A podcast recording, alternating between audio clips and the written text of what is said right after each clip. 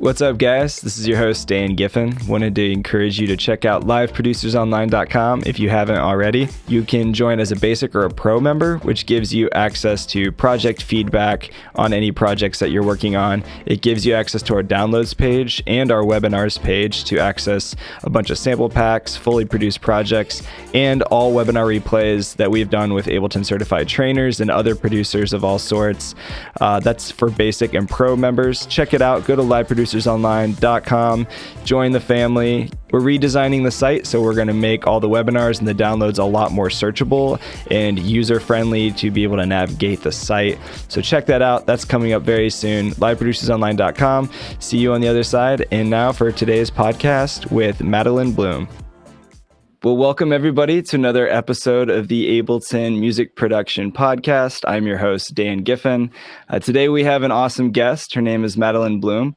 Uh, she's a producer and an Ableton Live expert. She founded the website Sonic Bloom, which provides a variety of content and training for Ableton Live producers around the world. Uh, Madeleine also worked directly with Ableton doing tech support for a short while.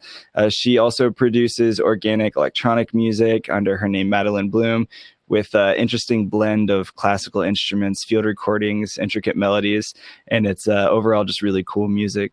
So thank you, Madeleine, for joining today. Thanks for having me. I know that you have a lot of experience producing in all different realms, uh, but yeah, let's get to know you a little bit better. Tell me a little bit about how did you get started with producing music? What was what was your journey like, and where did it begin? Well, I kind of never saw that much of a distinction between like playing music and recording music.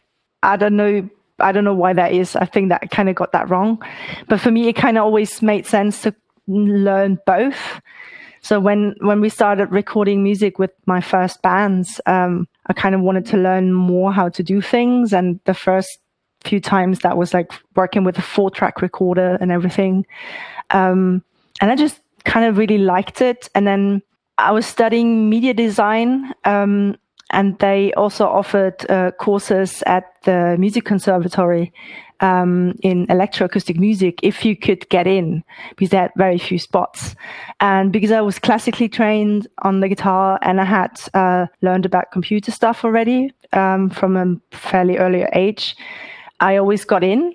And um, and that's that's a lot of like electroacoustic music is a lot of like sound engineering as well because you have to know how to kind of create new sounds and stuff and um and then the rest kind of just happened.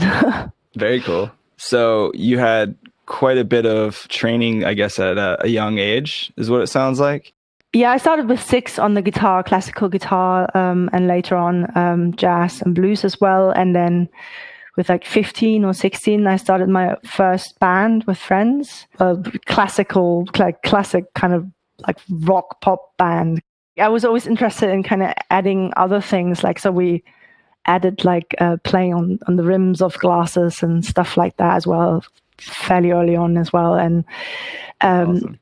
and then I got a groove box as well, but that was within like the third band, I think. That's cool. Some experimental glass music. I would love to see that.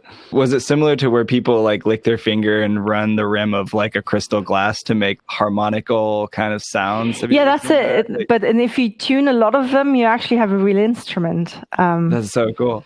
It'd be fun. Run that into Ableton. Yeah. So I guess how did that lead you into using Ableton Live? Like, where did that come about?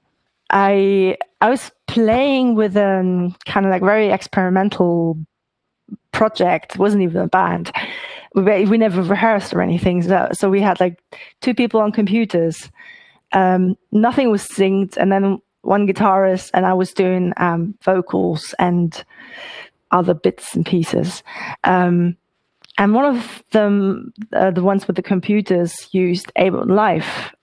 And so I kind of was like, oh, so what, what is he doing? And I like, oh, okay, that looks interesting. That could maybe work for what I want to do. Yeah.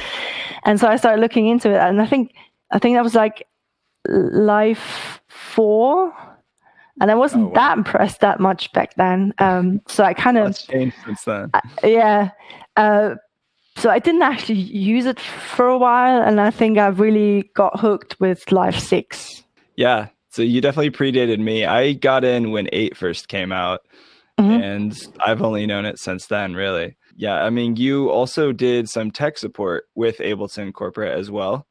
yeah, um, when when Live Eight was out, like a, a little while after was out. Yeah, okay. two years Very I think nice. later. Yeah. So, what was that experience like? How did you get involved working with Ableton directly? Well, I actually applied twice for the job. The first time they wanted someone English speaking, um, and I didn't even get to the interview stage. And the second time, um, I hung out with some other producers, um, and one of them was like, "Well, uh, you know, like you're really good with Ableton Live, right? Like they, are actually looking for people right now. You should, you should, you should really apply." And so I did. And this time they were looking for German speakers, and I got it. So Nice. I've taken uh, Spanish and German classes, and I still can't speak worth my life. Like, I could use I could use some training from you on my German. It's pretty bad. Did you go to Loop this year? Uh, no, no. I, I hopefully yeah, next year, like this year again. Actually, so it's already New Year. Yes, this was the first year I was able to go, and it was mm-hmm. incredible. It's an amazing experience. Um, I'm not sure how similar the loop was um, in the U.S. versus what it's been in Berlin, but uh, I'm. It was incredibly inspiring and met so many incredible people who have actually been on the podcast as well. Uh, because of that event, it's just a big family gathering, really, of a bunch of music nerds just teaching and learning and growing and connecting. It's a lot of fun. Yeah, uh, uh like from what I've heard from other people, uh, it sounds like it was fairly similar, at least in like how people experienced it, because you, you never manage to see everything that you want to see. And yeah. at least for me, by now, it's like I always get stuck in between talking to people. Yeah, and you miss all the workshops that you had on the agenda, but there was like no way you could have ever gone to all of them anyway because there's so much going on. Yeah, it's just it's it's too much stuff that's really interesting, and you you never manage to do all of it. And then there's so many interesting people to talk to as well, and yeah. Yeah, it really should have been a month conference instead of just a few days. Yeah, or at least a week or something right or just every day. If, if loop was every single day then life would be perfect and beautiful. I mean we'd never get anything else done but we'd be really happy and learning no, a lot. no music either. That's true too. Although you know there was a lot of people who were just going to each other's hotels that i was talking with and interacting with and heard about who were just like hey come over and let's work on a track. And they would just go they met somebody that day they would go back and just bust out a track within like two days over the course of loop. And now they're still working on projects together. I met several people who who that was their story. It's kind of cool. Yeah, that but, sounds good. But speaking of Ableton, um, beta live uh, 10.1 is out now. It's public. Uh, can we talk a little bit about that? I know that I've been testing it. I'm I know yeah. you have as well. So uh, share with share with me and everybody listening a couple new exciting features that you're excited about that I'm excited about. I'm still deciding what I'm most uh, excited about, to be honest. I very much like all the automation um, features that they added, like the curves and how you can um, twist the curves as well really easily. Uh, mm-hmm. I also liked all the shortcuts because I love shortcuts. So yeah, that stuff's really great. Um, I haven't yeah. explored the wavetable um, like the option that you can add, your own wavetables yet that much. I have to do that more. I first, I have to start creating my own wavetables, and that I can load. That that, sh- that should sound interesting. But yeah, yeah, yeah there's yeah, lots of, lots of great stuff in there.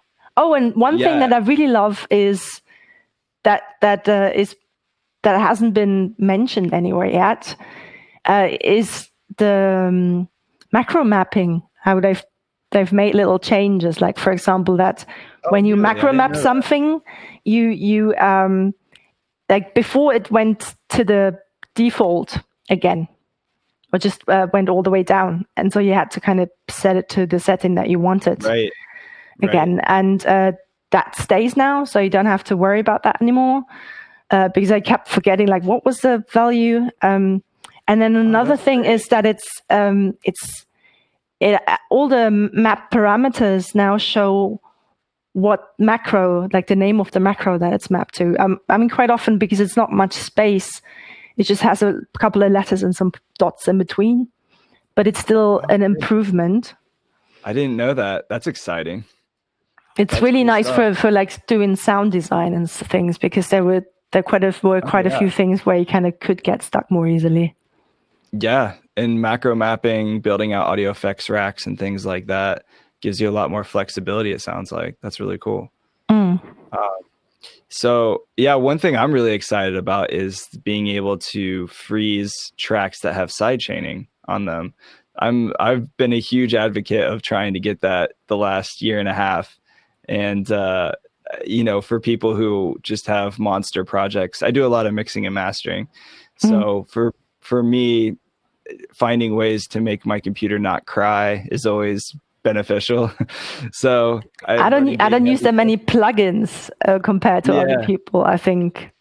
You know, honestly, I use less plugins now than I've ever used. And I think when you first start out producing, it's really easy for a lot of people to jump into the plugin world because they find all these amazing sounding presets. Um, but over the years, I've found the more I use Ableton stock devices, like they're just so DSP friendly and they sound great if you know how to use them. And so for me, I've been using more stock sounds, native audio effects and instruments inside live more than I ever have. And I think when people really understand how to use a lot of the tools inside live, then it translates to most plugins. Um, for example, like if you know how to use oscillators, if you know how to use filters and all those things, Yeah. um, they're well laid out inside of Ableton stock devices, and then you can easily figure out if you can figure out the interface of the plugin, you know what does what pretty quickly, um, and that translates really well both ways. Yeah, yeah. I, I, I've, the thing is, like back when I started with Ableton Live, I didn't have much money, so I didn't get many plugins. Um, Yeah. So I, I, I basically had to learn all the things in Ableton Live, and back then I had the, uh, the standard version, so there weren't that many um, effects either or anything. So I just Mhm. kind of, and and since I, I don't like presets usually. Like the sounds that I like are generally not in presets. So I end up Mhm. just kind of learning how to design to design things myself. So Yeah. I I prefer it that way. Uh, so and I, I don't sidechain as much either. Like I, I don't know. I I I well I, I EQ a lot. Like to kind of get the sound right. I EQ a lot compared to other people, and it works really well for me. So Yeah, yeah, that makes sense. That makes a lot of sense. Uh, I like I, I see side chaining in two different respects. I see side chaining for sound design, like Mhm. the EQing, the EQing side of things, and then I, you know, also see it, uh, or I'm sorry, I see it for like the sound design and just weird effects, like making stuff pump in and out, and then I Mhm. see it as like a mixing standpoint, like what you're saying with the EQ, where there's, you know, you would be carving out certain frequencies, making stuff play nice together. So one is just for experimental reasons. The other one is just to tidy up the mix. Um, for me, that's how I see side chaining. yeah. What are some What are some other 10.1 features that are being rolled out that you you were surprised by or that you enjoy? I really like the delay because it's Mhm. uh, it's nice that it combines the simple delay and the ping pong delay.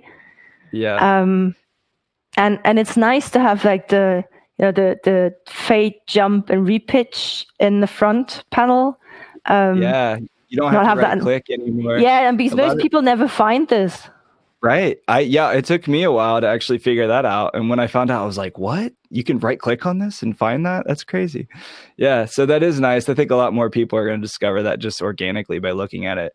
When I Mm. first heard about delay, I was like, well, they already have like the filter delay, they already have a ping pong and a simple and echo. Like, why another delay? And then I actually started playing with it and I was like, this is really fun. Like, this is really good. I like it. So I'll probably be using that 90% of the time now for any of my delays. Mm. Yeah, I really like it. Um, and uh, I'm not sure about the channel EQ yet. I haven't. I have to try that more on things. Yeah, I played with that on a couple different bass sounds and drums. I like it because it's simple and fast.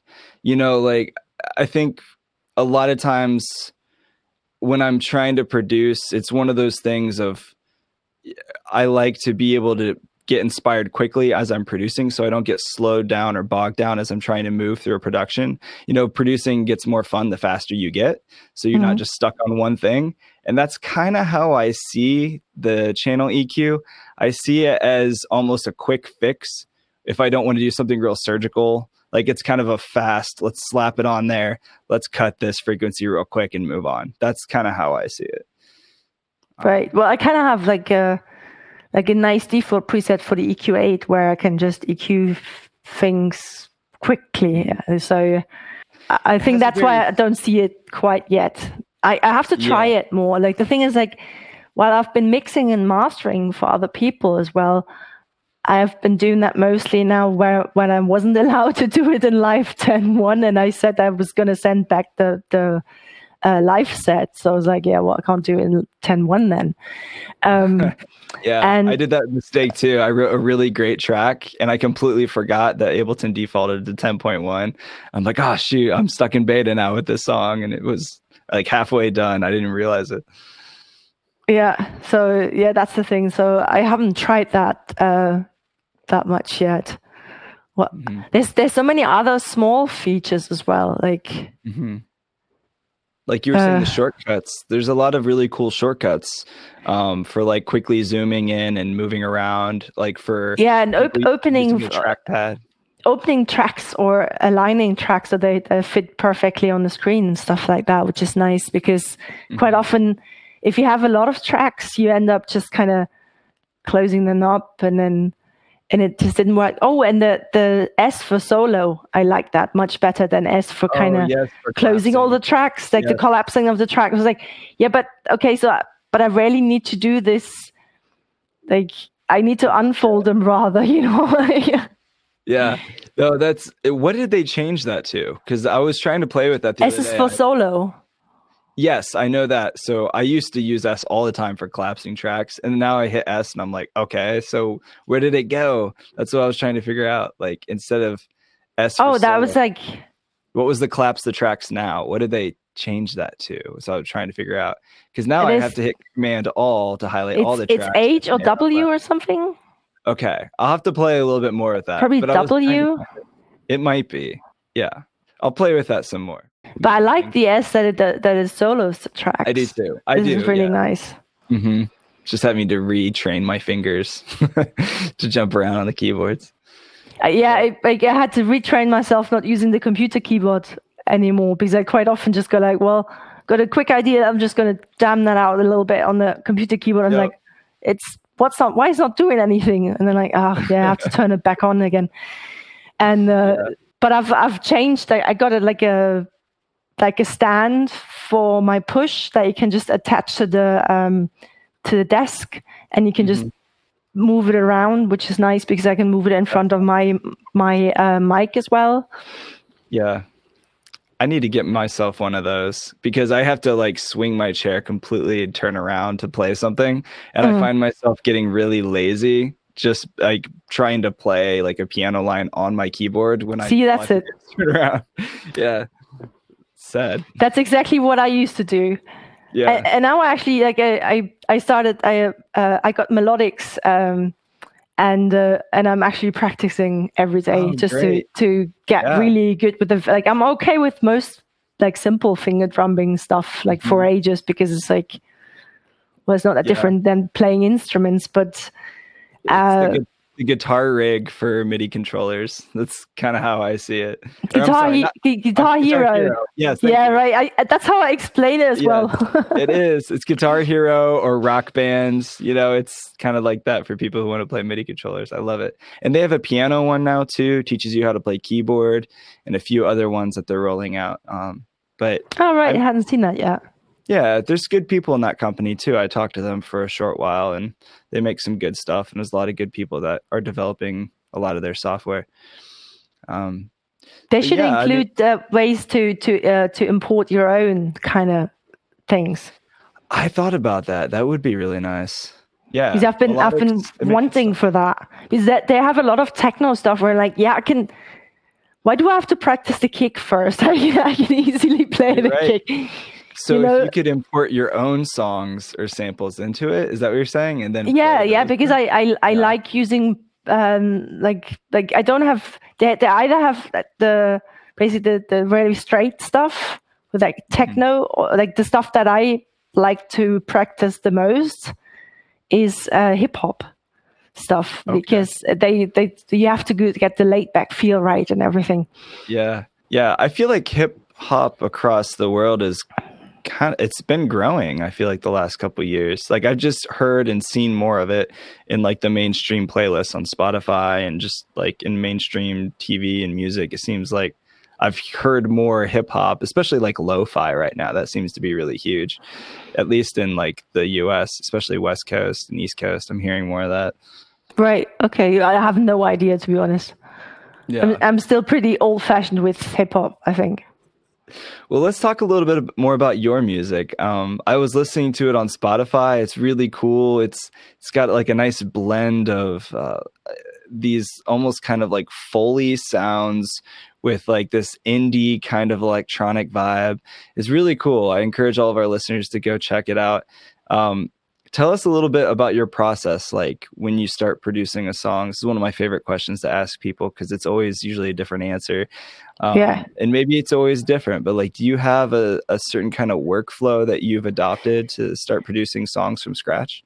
Well i i i don't have that much of like a starting point but, but what i realized for myself is that i have to have the lyrics finished or otherwise i'm going to get quite badly stuck in between because then I try to crowbar the, the words in and I'm really not good at that.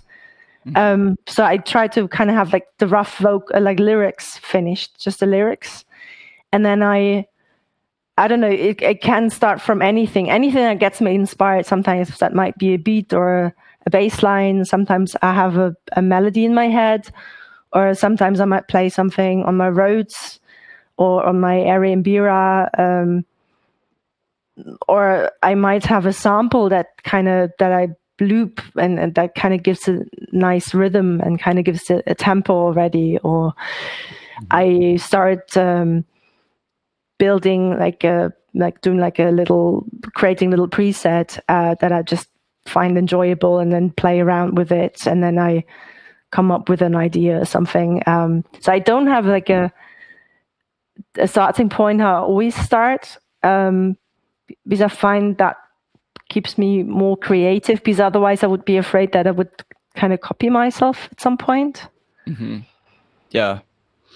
Yeah. And one thing I heard you and Brian talk about on his podcast episode, I was listening to it uh, this morning. And one thing that you mentioned was uh, having a really well organized user library of sounds and presets that you've already kind of made to kind of use outside whenever. Yeah, sound library. Yeah, user library. My user library could be better. Not and uh, it's not as nice as I always recommend it should be at the yeah. moment. Um, That's funny. But I have a really uh, nice sample library that I built. Like I think I was in 2005 already. Um, that recorded lots of things uh, on my MD recorder back then. Um, I now have Zoom. Um, and and so I, I, did a lot of work then to kind of just build things that I could use. Uh, although I realized that I mostly use them for the for the uh, Sonic Bloom freebies in the end, uh, because like, oh yeah, another thing that I do like why I like having the lyrics early on is I kind of take like what sounds I want to use or what kind of feel the song should have or even the genre because I don't really do genres. I've been criticized for that as well before. Um, yeah, someone wrote me an email. Someone wrote me an email saying like, um, pick a genre and stick with it. That's funny. Well, that just means you're more original. You don't have to be defined by a genre. I, I don't understand where the categories end. So that that I find that very confusing, especially with like all the electronic oh. subgenres. You know, know, so I might I might use like on my on the last song that I, have uh, produced uh, it's basically um, drum and bass, but it has like verse and choruses and everything, and so it's like weird, obviously. like, yeah. And and so it kind of like I, I I end up always breaking genre rules anyways. Like I've I've done that even with like my guitar teacher where he was like, "But you were not supposed to do this, do it like this." And I was like, "Yeah, but I like it like that." um, and and so I I kind of I feel like that's what music is make what makes music so fun as well. I can always break the rules. Um, but like so what I what, what I like to do is like I keep like uh, take words from the songs um, uh, where you know like okay so is there anything that makes a sound? And then i kind of look for the sounds and i quite often use those things to build the beats. Not always uh, sometimes you end up having lyrics where there's nothing that makes a sound so you can either you do it by association or you know something like that. That's but I, cool. I like doing that like something like that. Like the last song is called volcanoes and and um i mean i didn't have a volcano nearby to record and uh i do have like i have like recordings of mud pools and and things like that from when i was in new zealand but on my on my uh video recorder and that the tape deck is stuck so i i couldn't use that either so i just Oh, no. did the youtube way this time you know Yeah. Yeah, there's a, a website called freesounds.org. yeah that's Uh, great I grab a lot of my samples and sounds off of there. Like if I didn't want to climb a volcano to get sounds. Yeah, although I, I couldn't find a good volcano um, eruption on there. Yeah. I feel like that would be a pretty dangerous field recording for a lot of people. Like- Yeah, you have to know what you're doing, I think. Yeah. for sure. Yeah. Maybe like rent a helicopter and fly over it and something like that.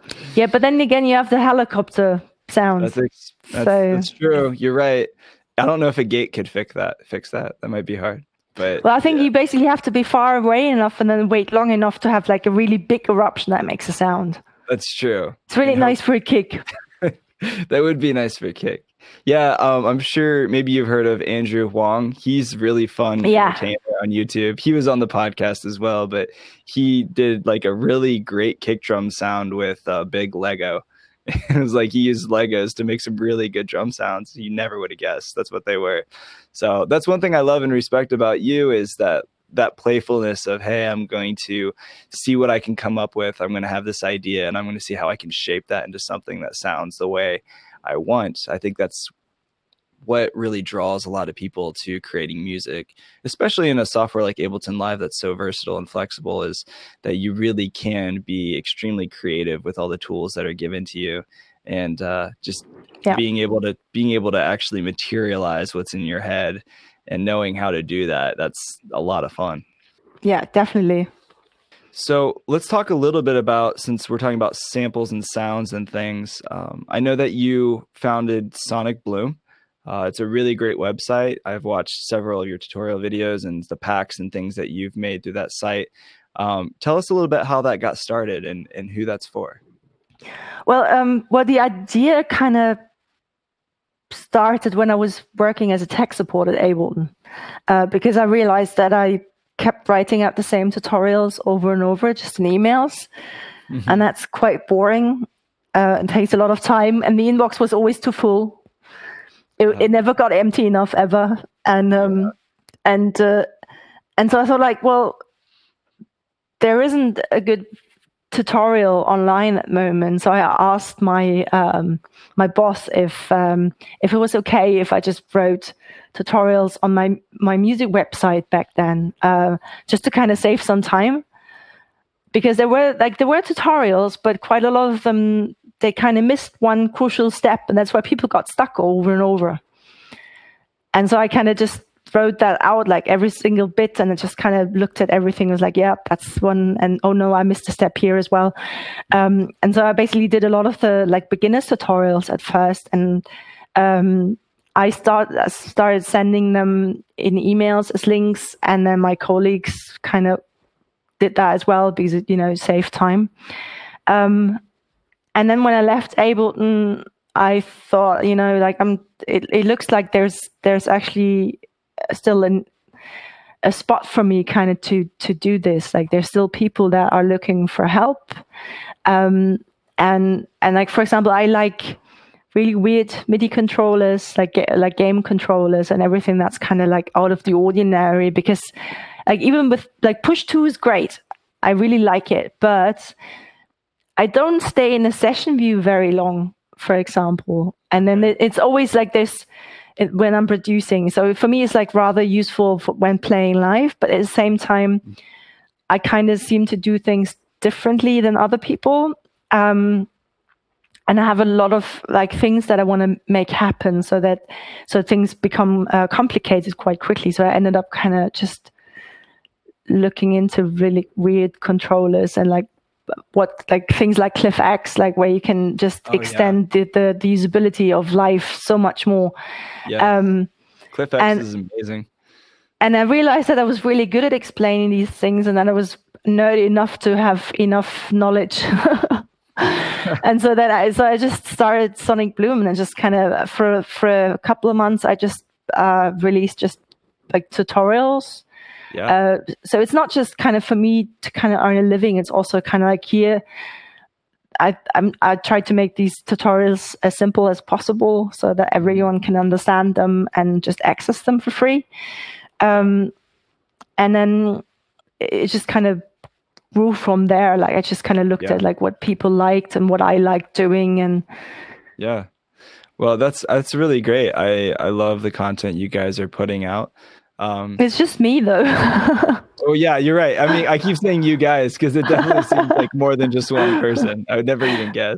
That's how live producers started as well. Is I started using the words we just because I had another friend helping out on the side, but it was like 99% me. And it's like. But that seems to be an American thing to kind of just say we anyways, no matter how few true. people there are. Yeah. we do that yeah. differently. Yeah, that's funny. Yeah, maybe it just makes Americans feel more important. Maybe when they say we, like it's bigger than it is. well, it is a whole company, not just me. Yeah, right. right.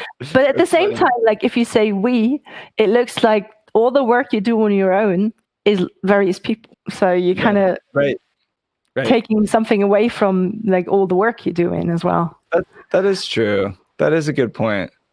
Yeah. Well, now we're fortunate to have a lot of different members, but you know, I, I, think community is really important in the music production scene as well. And you know, being able to hear feedback, I'm sure for you as well is really helpful when you create a tutorial or a pack that somebody shares and loves and says thank you. Like that's one of the best feelings in the world being mm. able to know that you can help people accomplish something that you know they love to do. I, for me, what's even really better cool. is like when when like because I've been doing this for years now, uh, that people come back to me. It's like you know, like remember when I asked you if I should you know try and go full on musician, and I was like, well, you try and you know and and there's like yeah i'm, I'm a full-time musician now and it really works and Great. so this is like this is even better to hear because they actually got to the point where they're doing what they yeah. wanted to do. Yeah. Um, it's fun. One thing I love about the music world and music production specifically is um, you think about a lot of businesses, right? In like a business industry, a lot of times it seems like businesses are competing against other businesses. But I think one really fun thing about the music scene, especially like with the Ableton family or people that just produce music in general, I think there's like a community focus aspect of like helping each other out. It's not like we're all fighting or competing against each other. It's that we're all sharing the same passion and it's kind of like we're all being able to do similar things that we love and encourage and cheer each other on. And to yeah. me that's that's what it's about. So you been producing for a while now. Um, do you have any latest developments that you're that are in the works right now that you're excited to share as far as your own music? Or uh, yeah, yeah. Um, basically, well, I I only have to find time to see if the masters are all good and everything. Then I think well, there's I think there's there's two songs where I might go back to the mixes because I'm not quite sure. Um, okay but uh, the rest of the songs are done for the next album otherwise. Uh, although i've been saying that forever because there's always other things coming up and yeah yeah. And there's the thing is like you can't make that much music uh, much money with music anymore so it kind of ends up taking a backseat quite often and it gets quite annoying. But yeah it's uh, it should be uh, it should be coming out sometime later this year. I'm gonna go look have a look around if any label wants it. Um, I, I, technically do have my own label, but it's so much work, and I already have another job, and I would rather concentrate on being able to play gigs as well. Um, instead of just doing like all the uh, all the marketing there as well and the PR and and Yep. It's it's a lot of work. People usually don't try to become full-time musicians for the money. That's usually not like the end goal. It's like I'm going to be rich someday, so I'm going to make music. That doesn't really happen. well, except you, you know the right people from the beginning. Like if you're someone's yeah. fame, uh, someone's uh, son was famous, you know, like that's true. Then it, then that might work with that approach because otherwise, yeah, if you're lucky, yeah. you're going to make good money. No, you're right. I think it's a combination of hard work and who you know and a little bit of luck. I think all yeah. three of those together is kind of the formula for success when yeah. it comes to being your own musician and doing it full time. There's a book by a, a well known DIY producer named Ari Herstand. I started reading it. I don't know if you're familiar with that name, but he, mm-hmm. he wrote a book uh, called How to Make It in the New Music Business and it's really really good. Gives a lot of really great insight. I encourage all of our listeners out there to check out that book. He's not paying me to say this. Uh, i'm trying to get him on my podcast but he shares he, he shares a lot of good from the ground up information how to start and make it successfully as an independent artist. It's really really good.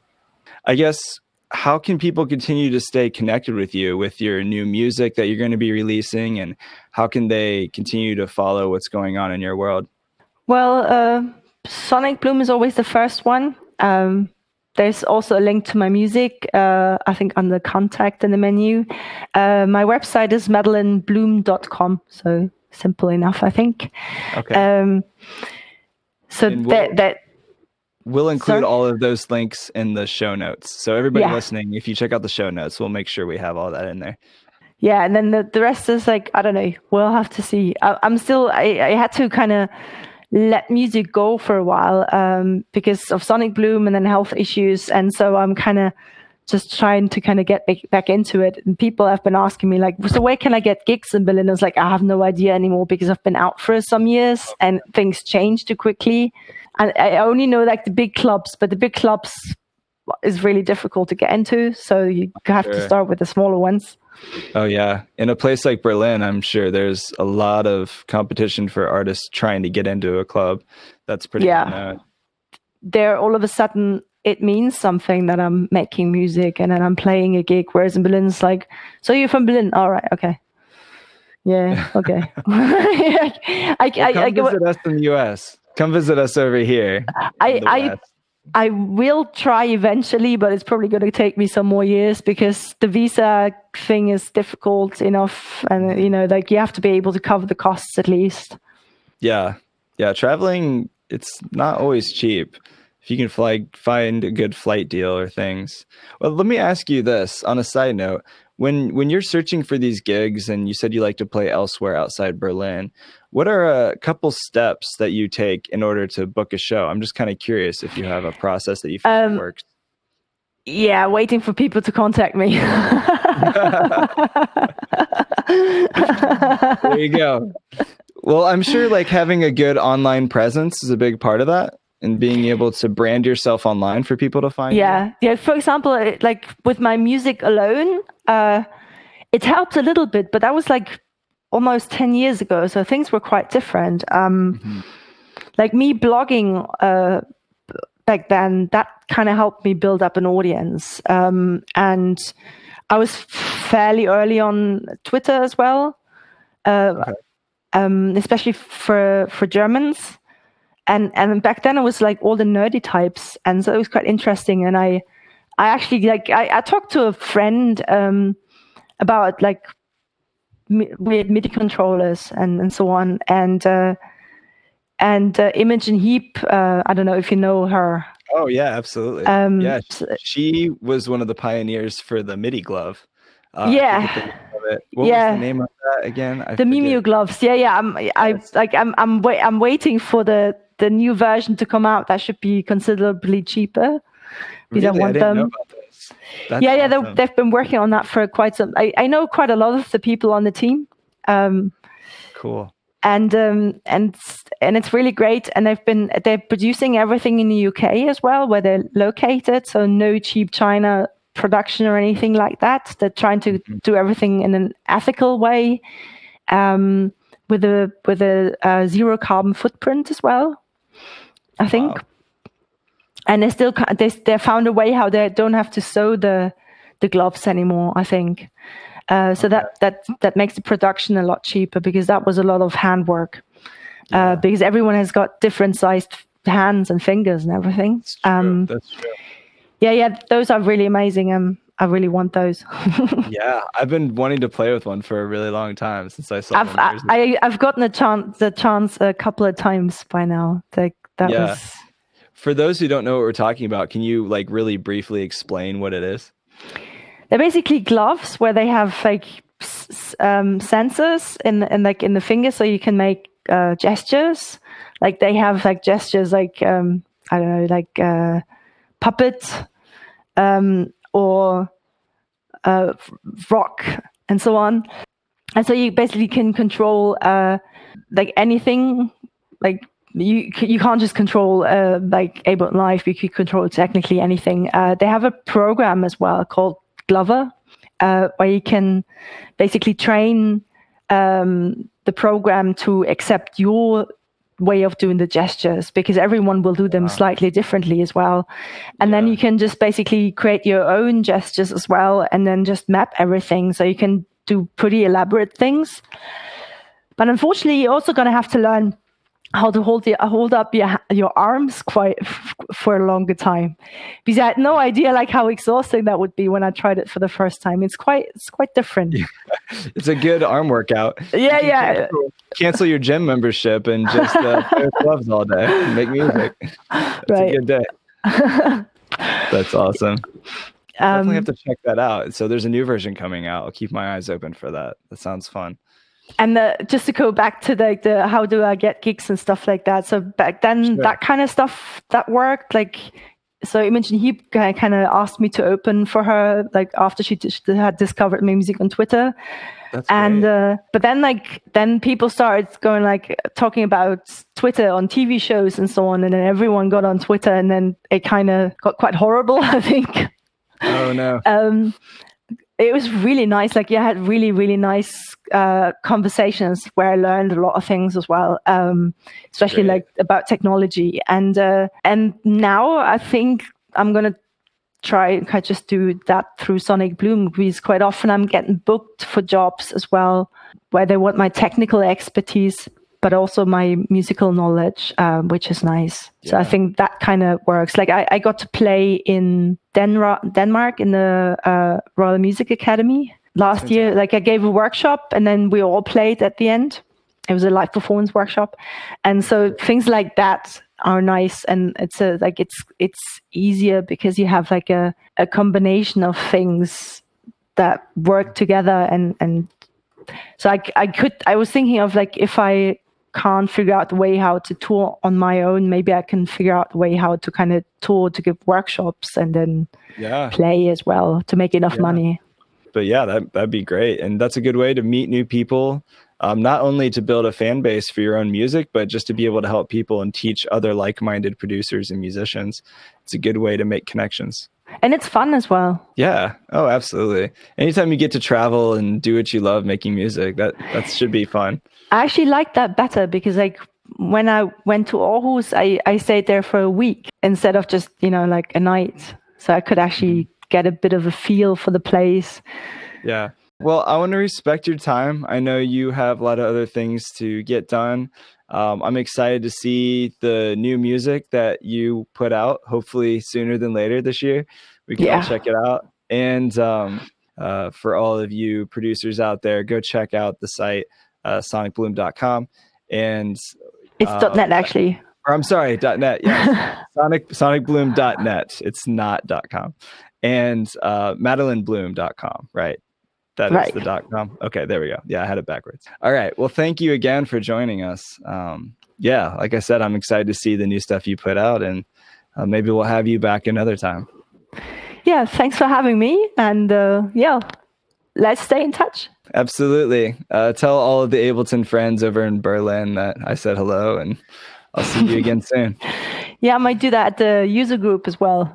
I, I think Yeah. next next I think it's next weekend. I, it sounded quite interesting again. Yeah, yeah. User, uh, and that's a good reminder for everybody listening.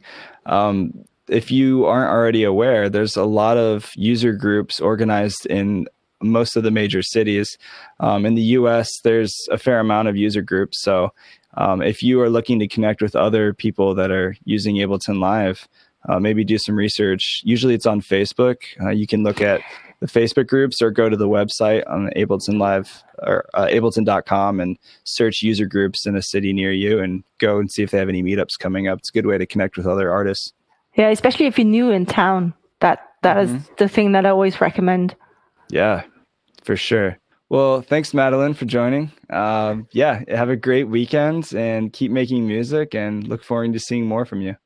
You too. All right. Cool. Bye-bye. Thanks a lot. Have a good one. This podcast is sponsored by liveproducersonline.com, a community of Ableton Live users connecting you to the pros to learn today's music production.